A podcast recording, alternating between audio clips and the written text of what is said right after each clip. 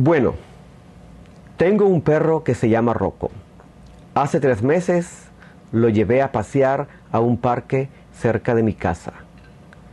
Cuando una señora se acercó con un pastor alemán, Rocco se puso muy violento y empezó a ladrar.